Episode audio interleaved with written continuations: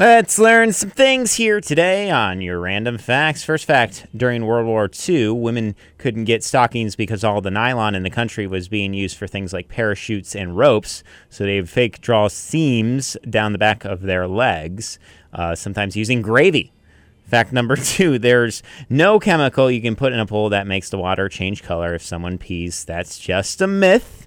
And the last fact for today, when Vincent Price agreed to do the voice work for Michael Jackson's Thriller, he was given a choice between taking a percentage of the album's proceeds or being paid a flat $20,000. He chose the $20,000, and I believe that album is like one of the best-selling albums of all time, so I'm sure you would have gotten more money, maybe? I don't know.